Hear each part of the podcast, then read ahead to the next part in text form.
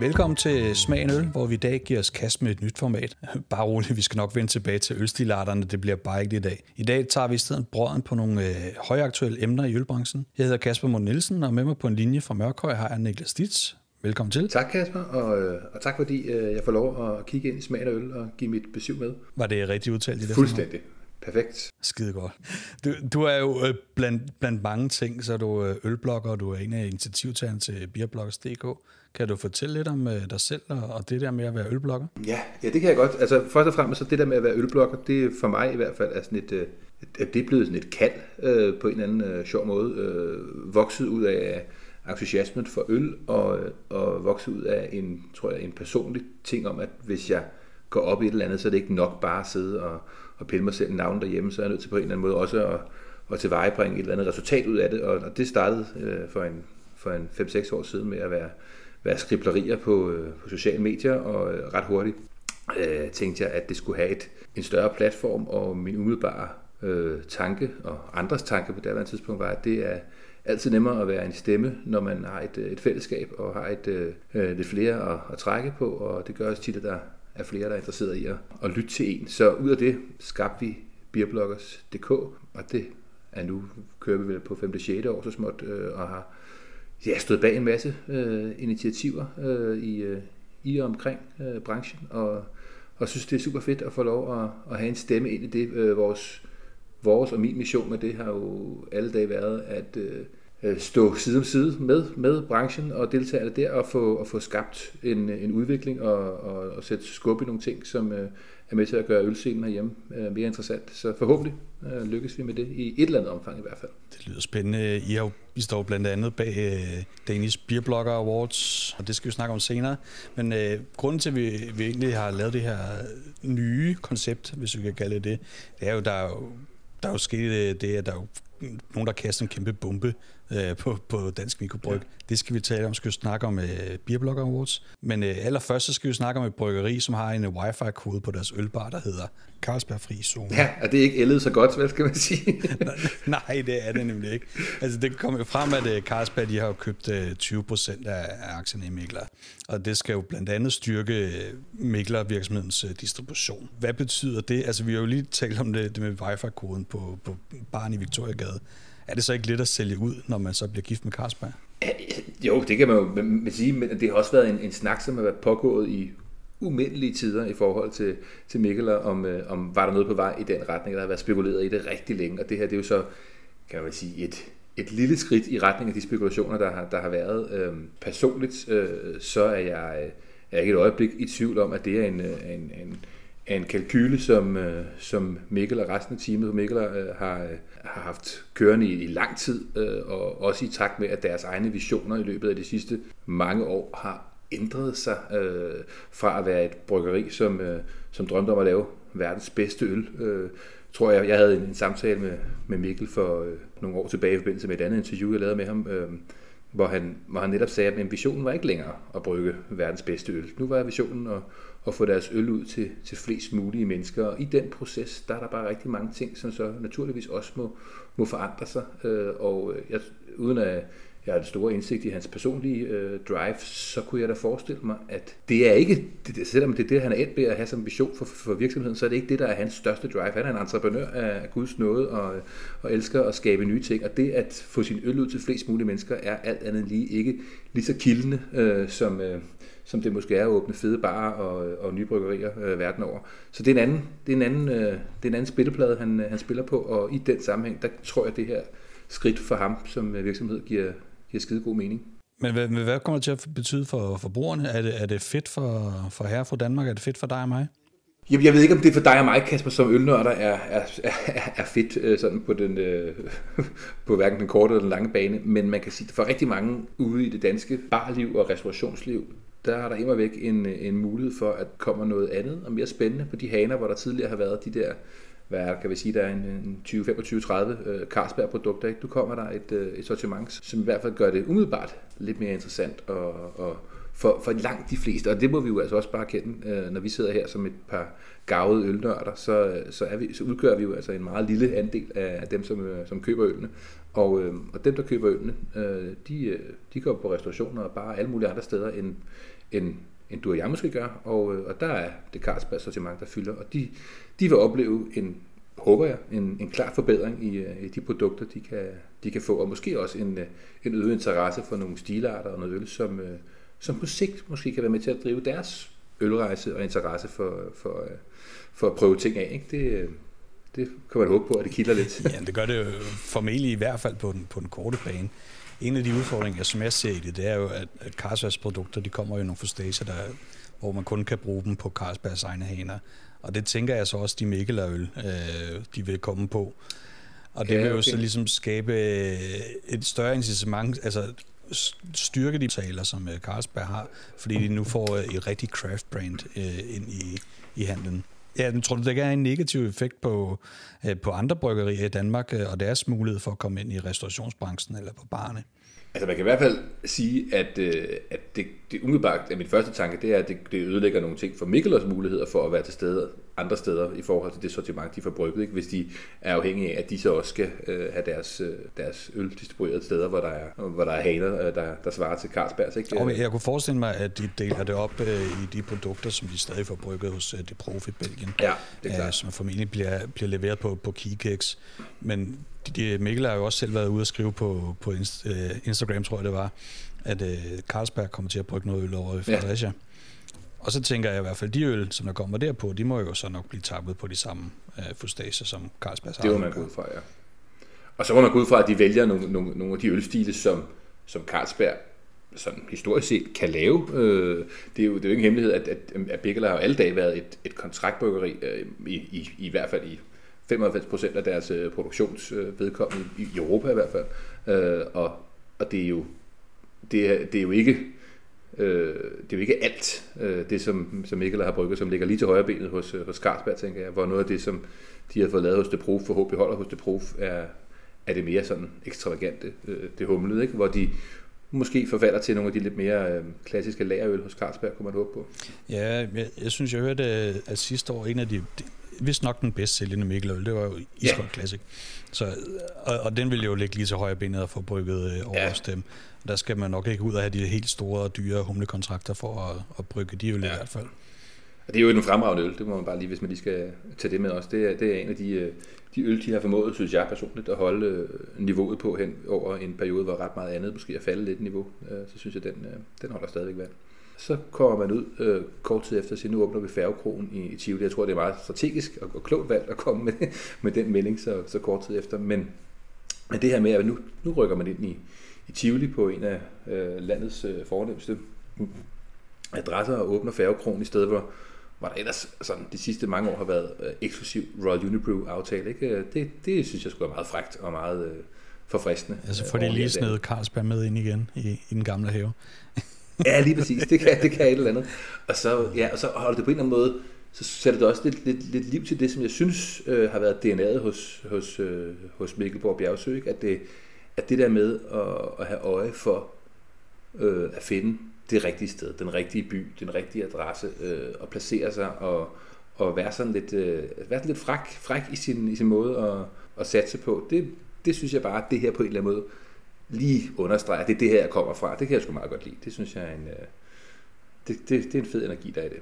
Jeg glæder mig i hvert fald til at besøge Færgekronen. Jeg tænker sådan noget god gammel smørbrød og, og Mikkeløl og, og Tivoli og god udsigt og sådan noget. Det må da være rigtig dejligt. Det kan ikke gå helt galt. De lukkede jo øh, øl og brød ind på, øh, på Victoriagade for, for nogle år tilbage, og det var øh, super sundt. Det var en rigtig lækker restauration, netop med, med smørbrød og øl, og det, det, det, det er bare en genoplevning af det koncept. Så håber vi, at de på et tidspunkt finder ud af at genopleve Hyggestund, som også var en, en glimrende lille øh, brunch øl øh, beværtning. Det kunne jeg sgu godt lide. Fra, fra Mikkel og Carlsberg til, til den store bombe, som jeg kalder den. Det er en nylig rapport, øh, der er blevet udgivet, vi kalder den Frigast-rapporten. Den har potentiale til at trække tæppet væk under mikrobryggerne, øh, vil jeg våge påstå. Og, og jeg skal prøve at bygge sagen op, og der er nogle tørretal, og jeg vil gerne lige se det i perspektiv, så jeg, jeg beklager på forhånd den, øh, den kommende monolog her.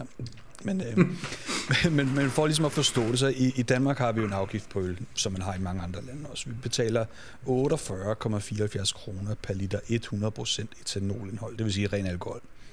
Det svarer til en almindelig dåseøl på 33 centiliter i pilsnerstyrke, det er 74. Danske stat får så i ølafgift i 2021 det er 845 millioner kroner. I 22 så 842, hvilket er et tegn på, at salget af øl er faldende. Ja, det er ret meget entydigt, ja. Det er det, ja. Øh, bryggerier, der brygger mindre end 200.000 hektoliter, øh, de kan modtage en afgiftslettelse, øh, som også kaldes en ølmoderation. Det er en afgiftslettelse, der blev indført for mere end 30 år siden, og på skat, der skriver de årsagen til, hvorfor den er blevet indført. Baggrunden for ølmoderation er at styrke de mindre bryggeriers konkurrenceevne over for større bryggerier.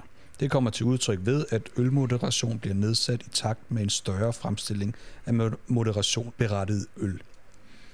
Kasper, må jeg hurtigt lige, må jeg hurtigt lige spørge en gang, fordi ja. når man sidder derhjemme og tænker, hvem, hvem er det? Ja, der er jo nok fire bryggerier, der brygger over de 200.000 hektoliter. Øh, Carlsberg og Royal Unibrew selvfølgelig, og så ja. Harbo yes. og Vestfyn. Så er jeg med. Og så, hvis, så alt, hvad vi ellers tænker, er også store øh, danske bryggerier, øh, Mikkel og to øl og så videre. Det er faktisk mindre. Ja, og så, så er der nogle, øh, nogle, øh, nogle andre regler, som øh, den her rapport ikke rigtig helt kommer ind på. Fordi vi er i Danmark omkring 250 bryggerier. Oh, ja. Men øh, den her ølmoderation, den, øh, der er 172 danske bryggerier, der har gjort øh, brug af den øh, i 2021. Brygger du 3.700 øh, hektoliter eller under, så reduceres afgiften med 50 procent, og den takst falder så stødt til man når de 200 hektoliter. Det vil sige, altså jo mere du brygger, jo mere skal du betale i afgift. Så det, det er simpelthen ja. noget, der, der hjælper de helt små. Bryggeriforeningen vurderer, at det typisk betyder, at et dansk mikrobryggeri, som der jo ikke findes nogen definition på, øh, der sparer du i omegnen af halvanden krone per liter øl øh, ved ølmoderation, når du er et, et okay. lille dansk mikrobryggeri. Problemet, der så opstår her, øh, og, og der hvor man er ved at tænde for pumpen, det er, at i 2022, oven på corona og stigende energipriser, og vi er rigtig, rigtig bange for, at øh, økonomien går i helvede til, så nedsætter Skatteministeriet en ekspertgruppe, der skal skære 3,5 milliarder af statsstøtten over et par år. Heraf 2 milliarder på erhvervsstøtteordninger. Og så resten, det er noget med søfart. Det, det går vi ikke så meget op i. Der ydes altså erhvervsstøtte for omkring 40 milliarder om året. Det er, for, det er for at sætte de her tal i perspektiv, fordi det, det er ret vildt det her. Altså gruppen, den er anført af PostNords næstformand Christian Frigast øh, på Snor, der notorisk har fået øh, statsstøtte. Og, øh, men det er ham, der lægger navn til den rapport. Det er derfor, den hedder Frigast-rapporten. Eller vi kalder den det i hvert fald. De har så kigget på alle store som små posteringer i statsbudgettet. Og de har vurderet det ud fra nogle principper, der hedder relevans, indretning og administration af erhvervsstøtteordninger. Og der er meget, meget lang tekst, og det er meget, meget nørklet. Øh, vi prøver lige at holde det sådan lidt for, for oven af. Det, der er bydende for, for den her rapport, det er primært relevansen, og så skal den kunne bidrage til samfundsøkonomien, øh, den støtteordning her.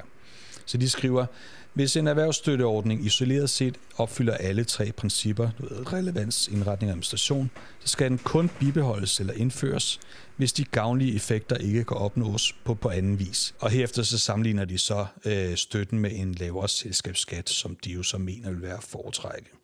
Ja, okay, ja. Og, der, ja, og det, som så bliver lidt sjovt her bagefter, så viser de så en, øh, en fin graf over de der erhvervsstøtteordninger, hvor øh, at der er nogle rigtig høje barer, og så er der nogle, nogle barer, du kan slet ikke se dem, og så står der sådan et punkt op, så står der afgiftslettelse for små ølproducenter. Den er vidderligt så lille, så du kan ikke se den på den. Uh, og nu kommer vi så snart til humlen, ikke? Fordi de skriver videre i den her rapport. Det danske marked har over de seneste 20 år udviklet sig og omfatter i dag mange små bryggerier. Det er da meget fedt. Ja, det må man sige. Det, skulle da, det, det, det, det er vi alle sammen glade for, troede man, ikke? Det tænker jeg. Det står der jo så også, at i, i 2021 modtog 172 virksomheder en afgiftslettelse for som jeg nævnte. Det skønner de i 2023 bliver omkring 15 millioner kroner i alt i statsstøtte ud af de der 40 milliarder. Altså. Og, og det er i den der lille bitte plet på, på grafen, som du overhovedet ikke kan se. Så skriver de så derunder, at ordningen, altså afgiftslettelsen, ølmoderation, den vurderes ikke at adressere en markedsfejl, og den har karakter af branchestøtte. Så det vurderes således ikke at være et samfundsøkonomisk grundlag for en særlig skattebegunstigelse til producenter af øl, og herunder er der ikke samfundsøkonomisk grundlag for at oprette en særlig skattebegunstigelse, der alene gælder for små bryggerier. Kok ned, så mener frikastudvalget altså, at øh, afskaffelsen af ølmoderation vil skabe lige vilkår. Og, og det de øh, anbefaler så, at man sanerer, det vil sige, at man fjerner den her erhvervsstøtte. De 172 bryggerier, hvis vi dividerer de 15 millioner ud, det betyder, at de modtager i gennemsnit 87.000 kroner. Det lyder ikke ja. så meget. Nej. Det gør det ikke, vel? Det gør det. Øh, og heller ikke i det store billede. Øh, og de der 15 millioner kroner, det lyder heller ikke meget. Vi kommer bare lige oven på en corona, kommer på nogle stigende energipriser. Det er dyrere at købe korn, og det er dyrere at købe humle.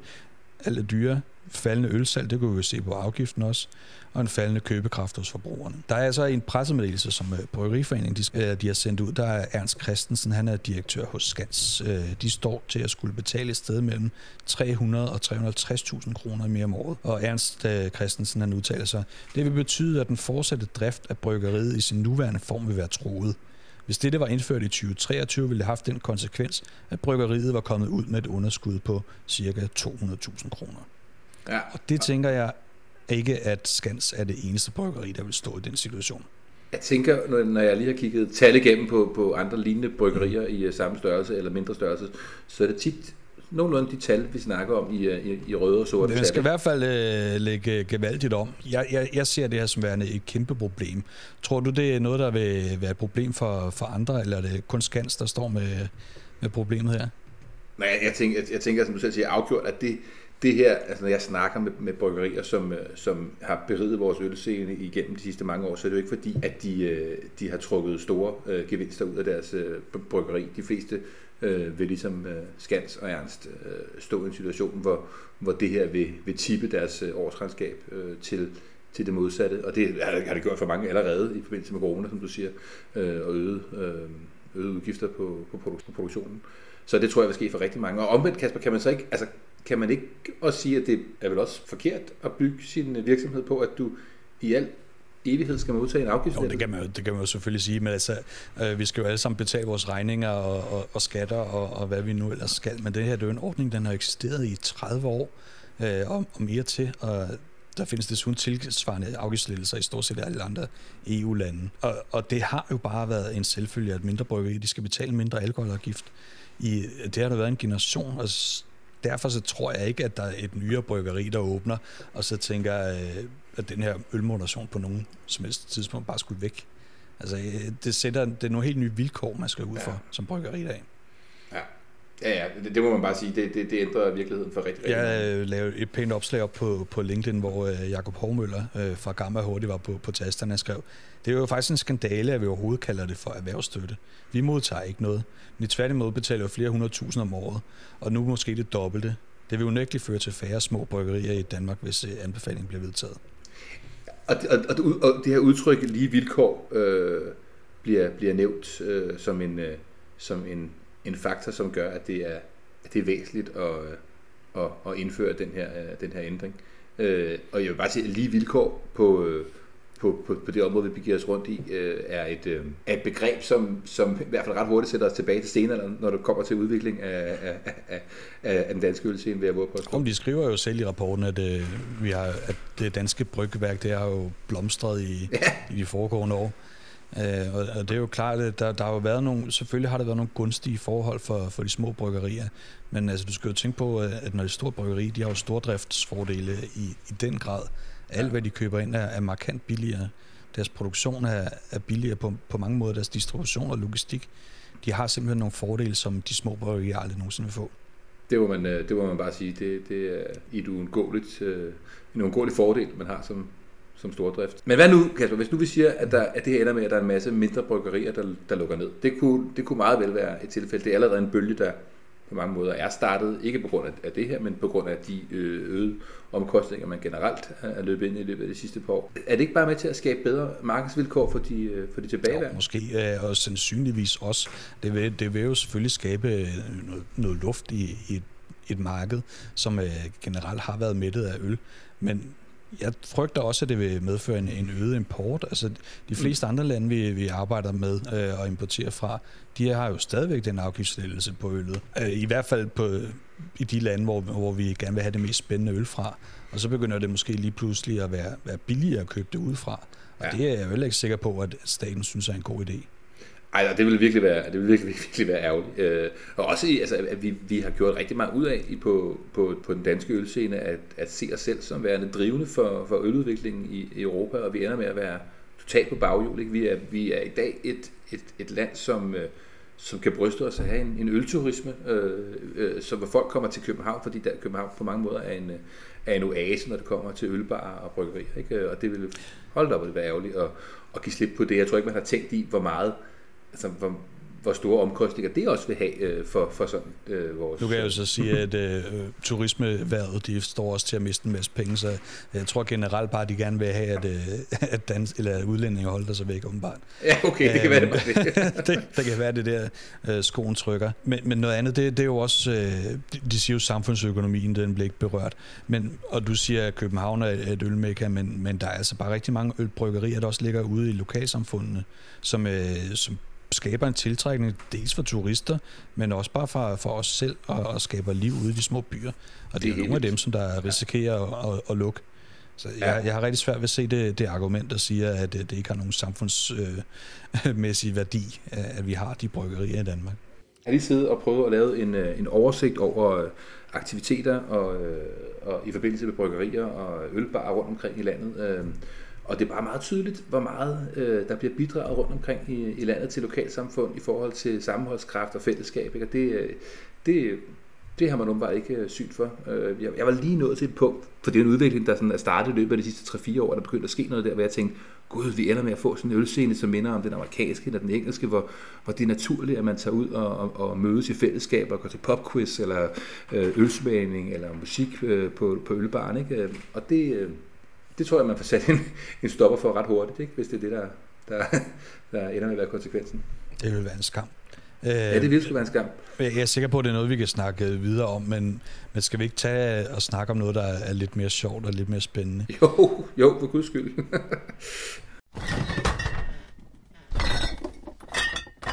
I, I har jo lige holdt Danish Beer Blogger Awards i Aalborg for nyligt.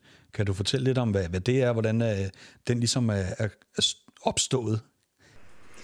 Ja, altså det opstod øh, tilbage i ja, 2020 øh, som en, øh, en tanke drevet af, at øh, den her lyst til at være et fællesskab, som med en fælles stemme øh, kunne gøre noget, noget andet for, for ølbranchen. Og på daværende tidspunkt var der nogle ølbloggere spredt ud over landet, som, øh, som øh, ikke så mange, men der var nogen, som, øh, som ligesom brugte deres øh, platform til en gang om året at skrive på deres øh, platform, øh, hvem de synes øh, fortjente øh, at blive hedret som årets bryggeri, eller årets ølbar, eller årets øh, forhald, eller hvad det kunne være. Øhm, og så fik vi i Beerbloggers ideen til at, øh, at prøve at samle øh, de her blokker i, en, i et fælles øh, opråb og en fælles, øh, et fælles initiativ, og det var der så gudskelov en del, der hoppede på, og, øh, og vi startede så lige i coronaperioden med at holde øh, vores første udgave inde på, på skål, uden tilskuer og uden noget, øh, rent online. Øhm, og så har det altså bare sådan taget om sig, lige så stille og roligt. Vi har prøvet at skabe en kultur omkring, at vi hver år inviterer alle danske ølbloggere og branchen selv til at, øh, at indstille og, øh, og, og stemme på, øh, på et vækstende antal kategorier. Jeg tror, vi er oppe i, i otte stykker i år, otte forskellige kategorier, øh, som man så øh, holder en, en, en årlig festlig lejlighed. Øh, det sted i landet, hvor årets, det foregående års bryggeri ligesom øh, ligger. I år var det i Aalborg, hvor vi indtog øh, Basement Beer Bar øh, og Bad Seat Brewings øh, lokaliteter, som vandt sidste år.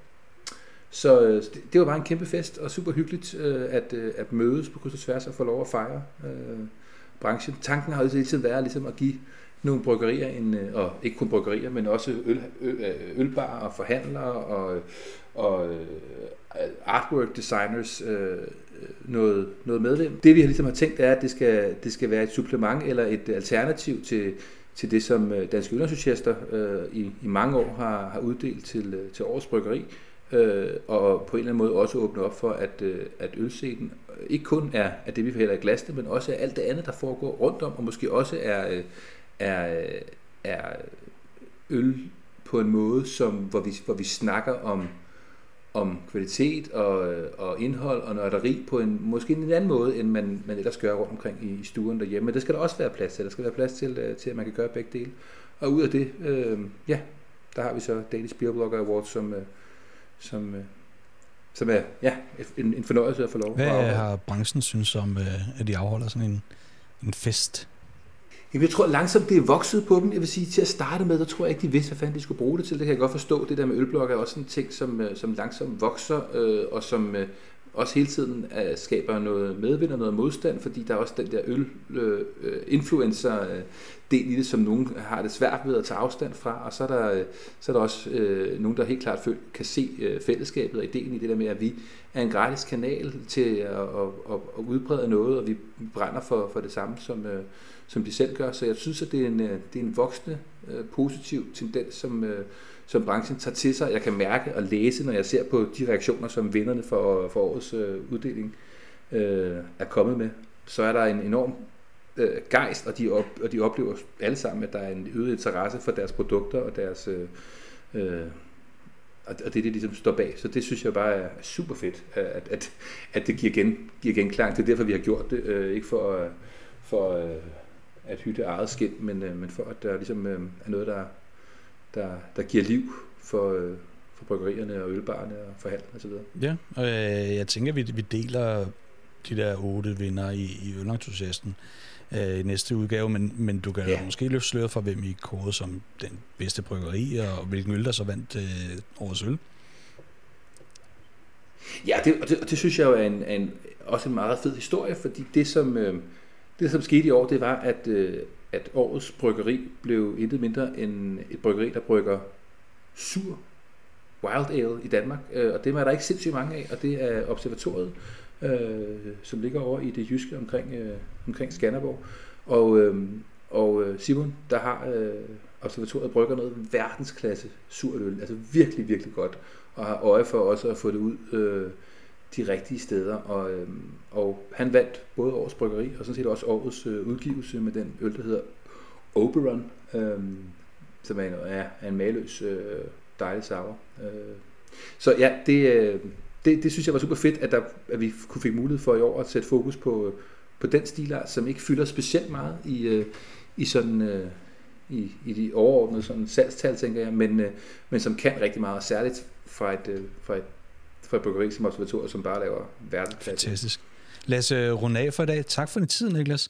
Selv tak. Skal vi ikke, uh, skal vi ikke gøre noget mere af det her igen? Altså, jeg er på. Jeg, jeg kommer rigtig gerne ind og, og, og kloge mig på et eller andet i tid og utid. Fedt. Hvis, uh, hvis I har lyst til at, at tage fat i Niklas, så kan I finde ham på Copenhagen Beer Traveler på Instagram på Facebook. Er det rigtigt? Det er yes, rigtigt. Og ellers så kan I sende en mail til mig på kmn Tak for den gang, og højt skum.